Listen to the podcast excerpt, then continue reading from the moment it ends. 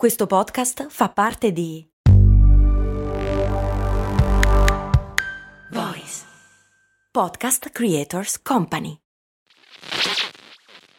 Ciao, sono sempre io, Max Corona, e ormai da anni racconto storie di brand. Devo dire che costruire un'azienda partendo solo da un'idea è proprio un'impresa, soprattutto se si ha una vita già avviata, con un lavoro e con mille altre responsabilità. È difficile trovare il coraggio e l'energia per credere in quell'idea che però bussa sempre più spesso nella nostra mente e magari ci tiene svegli di notte. Per questo motivo, prima di cominciare il nostro viaggio nel tempo, vi voglio presentare lo Startup Builder un progetto di startup gigs che supporta anche questo ascolto, il cui scopo è proprio questo, evitare di avere rimorsi in futuro. È un incubatore online che in 12 settimane ti aiuta a capire se la tua idea può o meno avere un riscontro sul mercato e costruire tutti i documenti necessari per lanciare un'azienda e trovare finanziamenti da investitori. Insomma, riduce al minimo i costi e i rischi necessari. In 14 edizioni ha supportato oltre 2000 persone e li ha aiutati a raccogliere oltre oltre 9 milioni di euro di finanziamento. Scopri lo Startup Builder e prenota la prima chiamata gratuita per scoprire il potenziale della tua idea. Scopri tutto su www.startupbuilder.it. Max Corona, che sarei io, presenta Storie di Brand. Un entusiasmante viaggio back in the future alla scoperta delle storie che si nascondono dietro i marchi più famosi.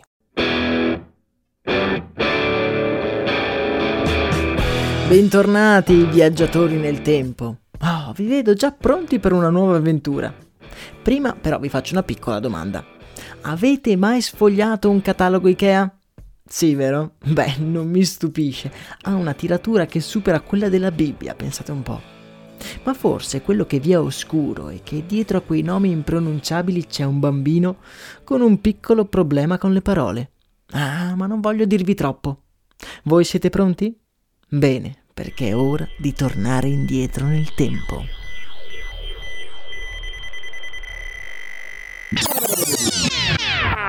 «1982. Boeing 737 Troposfera, pianeta Terra.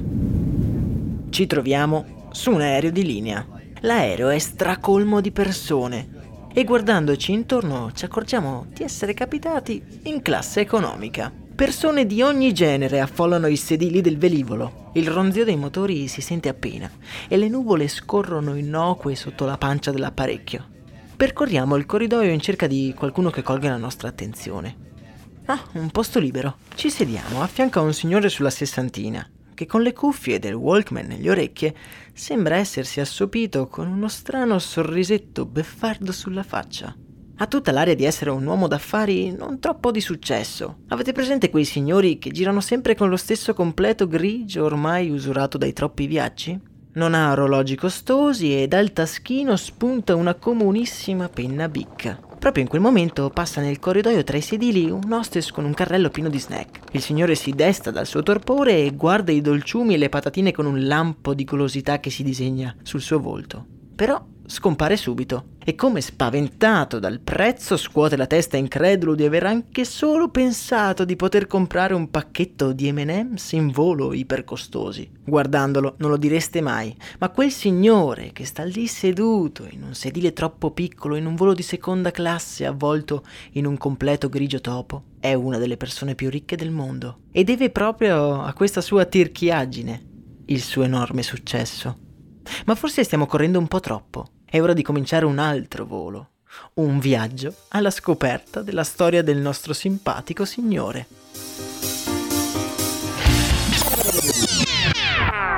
«1933. Distretto di Agundarind, Svezia. Ah, pare proprio che la prima tappa del nostro viaggio sia una di quelle famosissime foreste svedesi. Alberi altissimi sovrastano le nostre teste e una piccola strada sterrata si perde tra i fusti poderosi. Non sapendo che cosa fare, ci incamminiamo. Ah, che pace! Il vento serpeggia tra le foglie e un timido caldo sole elude i rami e ci riscalda le membra. Avvolti in tanta pace e bellezza non ci accorgiamo che siamo arrivati nei pressi di un piccolo villaggio. È un villaggio con poche fattorie e alcuni cittadini si aggirano indaffarati. Subito la nostra attenzione è rapita da un piccolo gruppo di uomini che in cerchio ridono di gusto. Sembra proprio che quegli uomini stiano comprando qualcosa da un piazzista o qualcuno del genere, insomma. Non riusciamo a vedere chi sia. Non deve essere molto alto questo personaggio. Ci facciamo largo tra la piccola folla per vedere che cosa vende. E una volta arrivati al centro di quel cerchio un sorriso si disegna sulla nostra faccia. Ma è un bambino! Con fare sbrigativo il biondo bambino, che non deve avere più di 6 o 7 anni, porge quelli che sembrano fiammiferi ai suoi compratori, che divertiti gli girano qualche moneta che con consumata maestria il nostro giovane showman fa cadere nelle sue tasche. I fiammiferi finiscono, i falegnami si allontanano contenti di aver finanziato un bambino così intraprendente e lo lasciano solo, seduto su una cassetta di legno a contare le sue monete. Eh sì ragazzi, che ci crediate oppure no, quel bambino che a malapena riesce a contare è anche il primo protagonista della nostra storia. Ingvard Kamprand. È totalmente diverso dal signore visto in aereo, ma una cosa la riconosciamo subito. Sì, quel sorrisetto beffardo.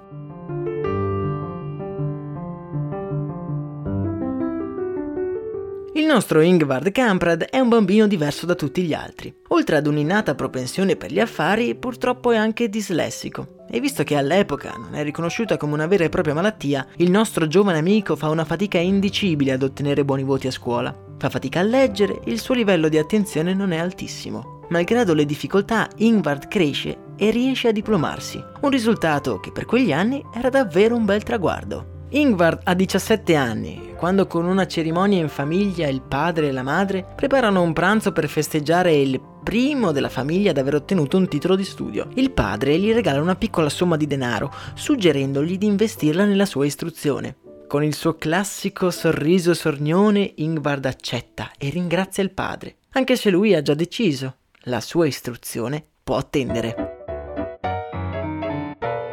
Sì, perché il nostro giovane protagonista ha davvero altro per la testa. Il business dei fiammiferi era solo la punta dell'iceberg. Sono passati ben dieci anni, ma lui non ha mai smesso di comprare e vendere piccoli oggetti. Prima e dopo la scuola riempie il suo carretto e gira ogni fattoria del villaggio per vendere gli oggetti più disparati. Ha imparato a cavarsela fin da molto giovane e ora che ha anche una piccola sommetta da parte, ha deciso che avrebbe investito tutto nella sua attività. Ingvar si sente un navigato uomo d'affari nell'animo, ma per esserlo anche agli occhi dell'intero villaggio gli manca ancora qualcosa. Un nome e una sede dove il suo business avrebbe messo le radici. Per la sede non deve impegnarsi molto, il capanno dietro casa andrà benissimo. Il nome invece è un bel problema. Trovare un nome è sempre un'operazione molto impegnativa. Bisogna trovare quella parola che faccia intuire la natura del business, che racchiude i valori dell'azienda e che sia anche facile da ricordare.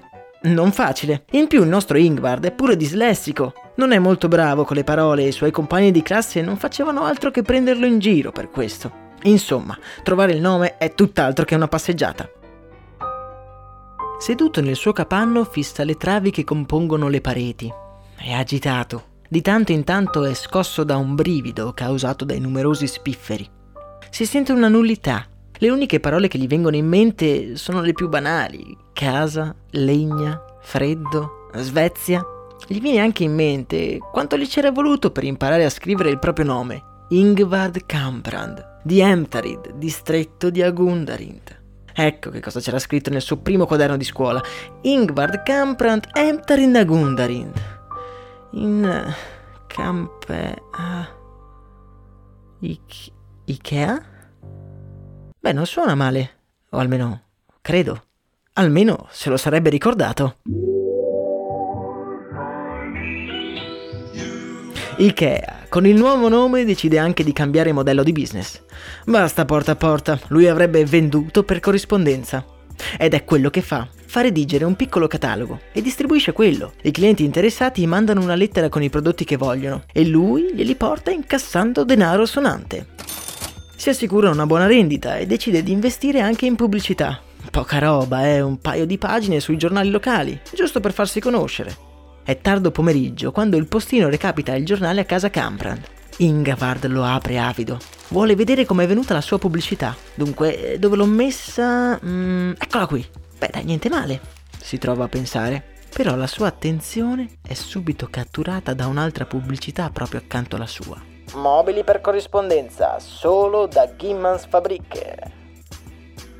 Ma questo non va bene. Nella mente del nostro giovane imprenditore, lui non ha dei veri e propri rivali, si guadagna da vivere onestamente vendendo degli oggetti.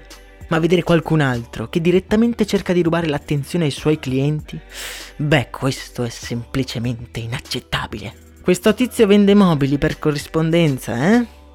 Ottimo, da oggi lo farà anche Ikea. Beh, quel Gillias Fabriche ha davvero visto giusto. Fino a quel momento in Svezia i mobili si ereditano passando di genitori in figli, ma si comincia anche a sentire il richiamo degli Stati Uniti e i gusti dei consumatori cominciano a cambiare. Nel dopoguerra gli svedesi cominciano a mettere via qualche soldo e quindi i mobili vanno a ruba. Sedie e poltrone diventano i prodotti più venduti e il nostro Camprad si rende conto di un particolare interessante. Non solo i suoi clienti erano interessati ai mobili, ma erano interessati a mobili particolari e non solo funzionali. Insomma, avevano scoperto il design. Lo stile svedese è un design già all'epoca molto apprezzato, ma c'è un problema di fondo. Il design da che mondo e mondo costa, costa davvero caro. Come può Camprand vendere cose super costose quando manco lui le avrebbe comprate? Spendere quei soldi per un tavolo? È pura follia! Da quel momento il nostro tirchio, volevo dire il nostro frugale protagonista, si concentra su mobili che siano belli, in tipico stile svedesi, ma che possano essere venduti ad un prezzo democratico. Camprand è convinto che riorganizzare i processi ed abbassare i costi non solo sia vantaggioso per tutti, ma anche un dovere morale per tutte quelle persone che non possono permettersi la bellezza. Comincia così a fare accordi con artigiani locali, i quali gli forniscono a basso prezzo la struttura dei mobili, che poi vengono a loro volta ricoperti con materiale pregiato. Ikea ormai è diventata un rivenditore di mobili, e Camprand agli inizi degli anni 50 pubblica il suo Ikea News, l'antenato del famigerato catalogo Ikea che tutti conosciamo. Brusali, Onbarling, Bjorknasas, Poag.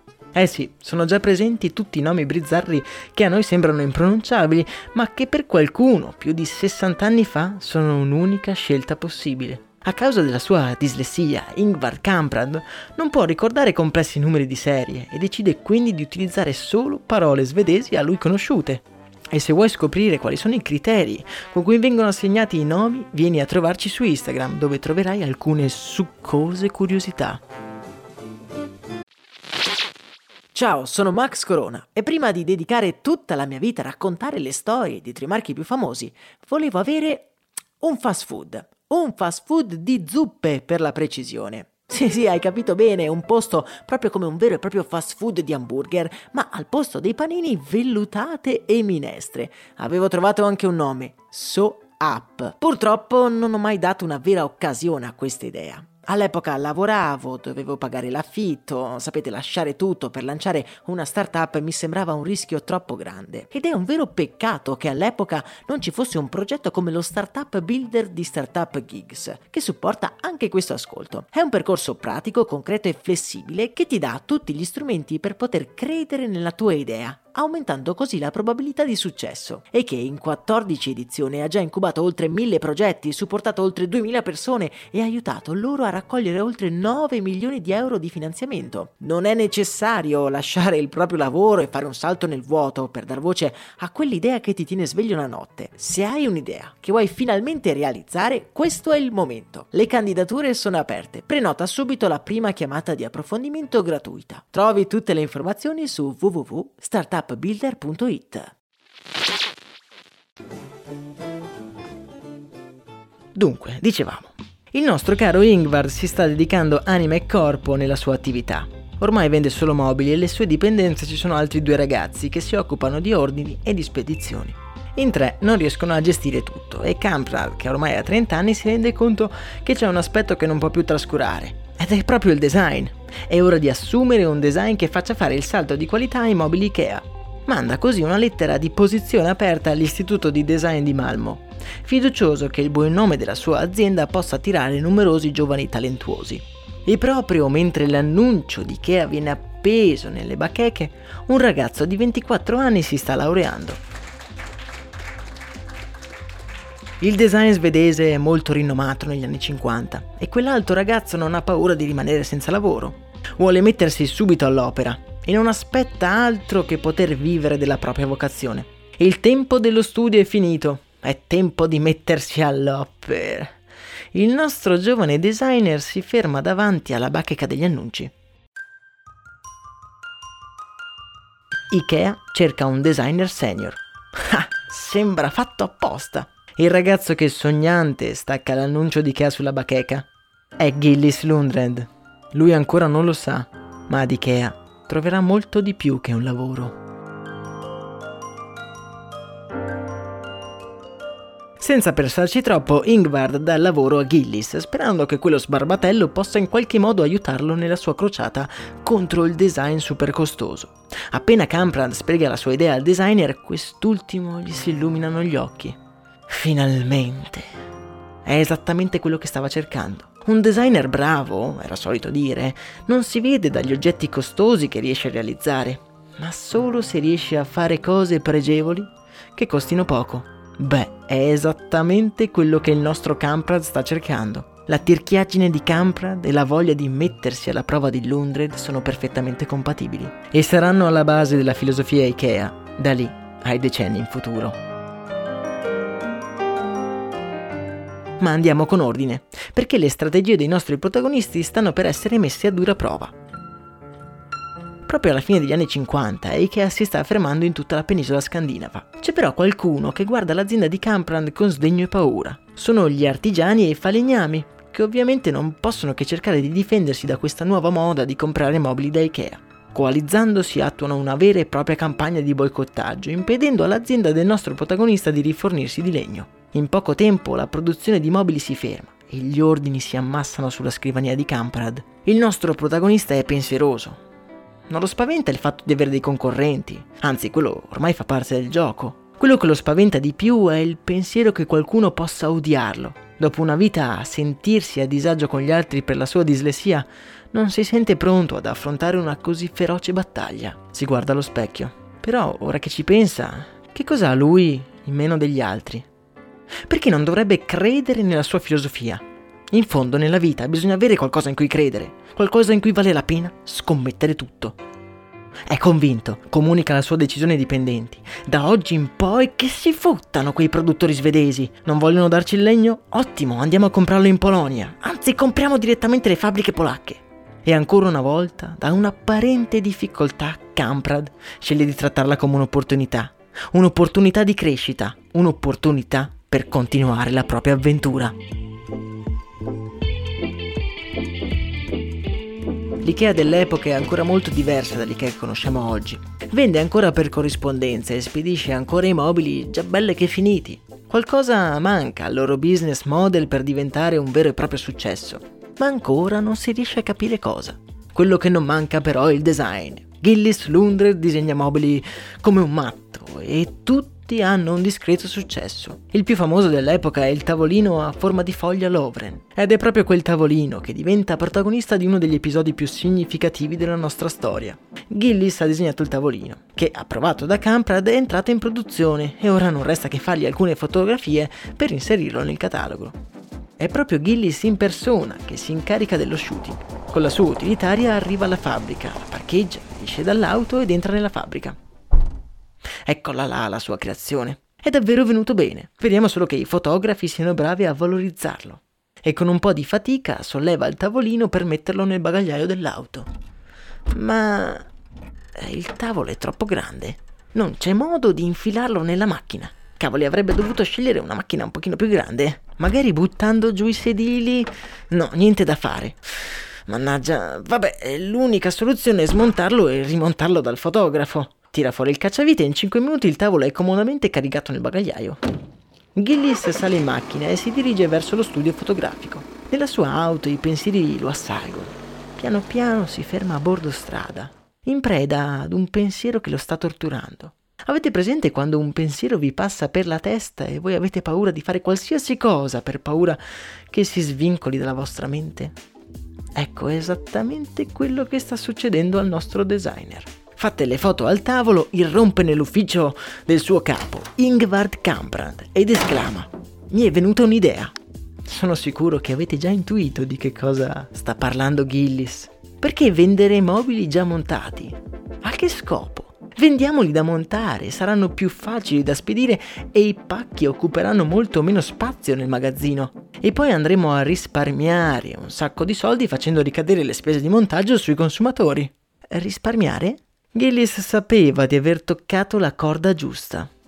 Ma non ce n'è bisogno. Il nostro Ingvard sa riconoscere un'idea buona quando ne sente una. Da oggi in avanti solo mobili smontati. E poi diciamolo, montare un mobile è quasi divertente. È appena nato il flat pack. Siamo a metà degli anni 60 e la Svezia è in pieno boom economico. Le città stanno diventando sempre più grandi. Condomini sfidano il cielo, composti da una miriade di nuovi appartamenti. Appartamenti tutti da arredare, ovviamente. Ormai abbiamo capito che Campard non è tipo da lasciarsi sfuggire un'opportunità quando ne vede una e decide di costruire un immenso IKEA Store proprio nel centro di Stoccolma. L'architettura richiama quella da circolare del Guggenheim di New York, ma il genio di Kamprad ha predisposto dei percorsi obbligati in modo che i visitatori siano obbligati a visionare tutta la merce. Lo store è una bomba e solo il primo giorno lo visitano più di 35.000 persone. È davvero una carica in poche ore tutto il magazzino di Flat Pack viene smantellato. Ormai la marcia trionfale di Ikea è inarrestabile. Si aprono store in tutto il mondo e tutti con il medesimo stile. Lo stile Ikea.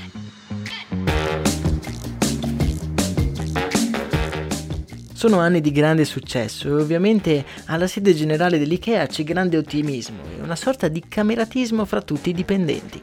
Campra gestisce l'azienda come gestisce la sua vita. Non c'è peccato peggiore che sprecare risorse. Tutti lavorano insieme, tutti pranzano insieme e tutti la mattina si trovano a prendere il caffè nella caffetteria. E proprio lì un giorno la nostra storia prende una piega inaspettata. Gillis Lundred, il designer, si siede al tavolo con un impiegato, Bill Liedel. La conversazione fra i due ovviamente verte attorno ai mobili Ikea. Bill chiede espressamente al designer perché non avesse ancora progettato una libreria versatile fatta esclusivamente per i libri. Finito il caffè, l'impiegato se ne va, lasciando lì il nostro designer pensieroso. Preso dalla curiosità, disegna sul proprio tovagliolo una libreria. Semplice, pieno stile Ikea, sobria, ma moderna e versatile allo stesso tempo. Il giorno dopo Gillis lancia sulla scrivania di quell'impiegato un disegno. Il disegno della libreria Billy chiamata così proprio per omaggiare quell'impiegato. Siamo nel 1978 e da quel giorno la libreria Billy diventa il simbolo dello stile Ikea, con le sue linee semplici e frugali. È un concentrato del pensiero del nostro caro amico Ingvar Kamprad. Essenzialità. E poi, diciamolo, è facilissimo da montare. Si è stimato che nel mondo c'è una Billy ogni 100 abitanti e ne vengono vendute 6 al minuto. La libreria Billy segna il definitivo successo di Ikea e di una filosofia, quella di Kamprad, che ha nell'essenzialità e nella voglia di rendere il design accessibile a tutti la sua grande ambizione. Kamprad morirà nel 2018, da tutti considerato come uno degli uomini più ricchi del pianeta non ha mai ostentato la sua ricchezza. Anzi, ha sempre detto: La gente mi considera un tirchiaccio e sono contento che lo pensino. Vuol dire che ho fatto bene il mio lavoro. E che possiamo dirgli? La sua crociata ormai l'ha vinta. Il design è ora accessibile a tutti e lui vi sta guardando dalla libreria Billy che avete nel vostro salotto. Vi sta guardando con il suo sorriso beffardo.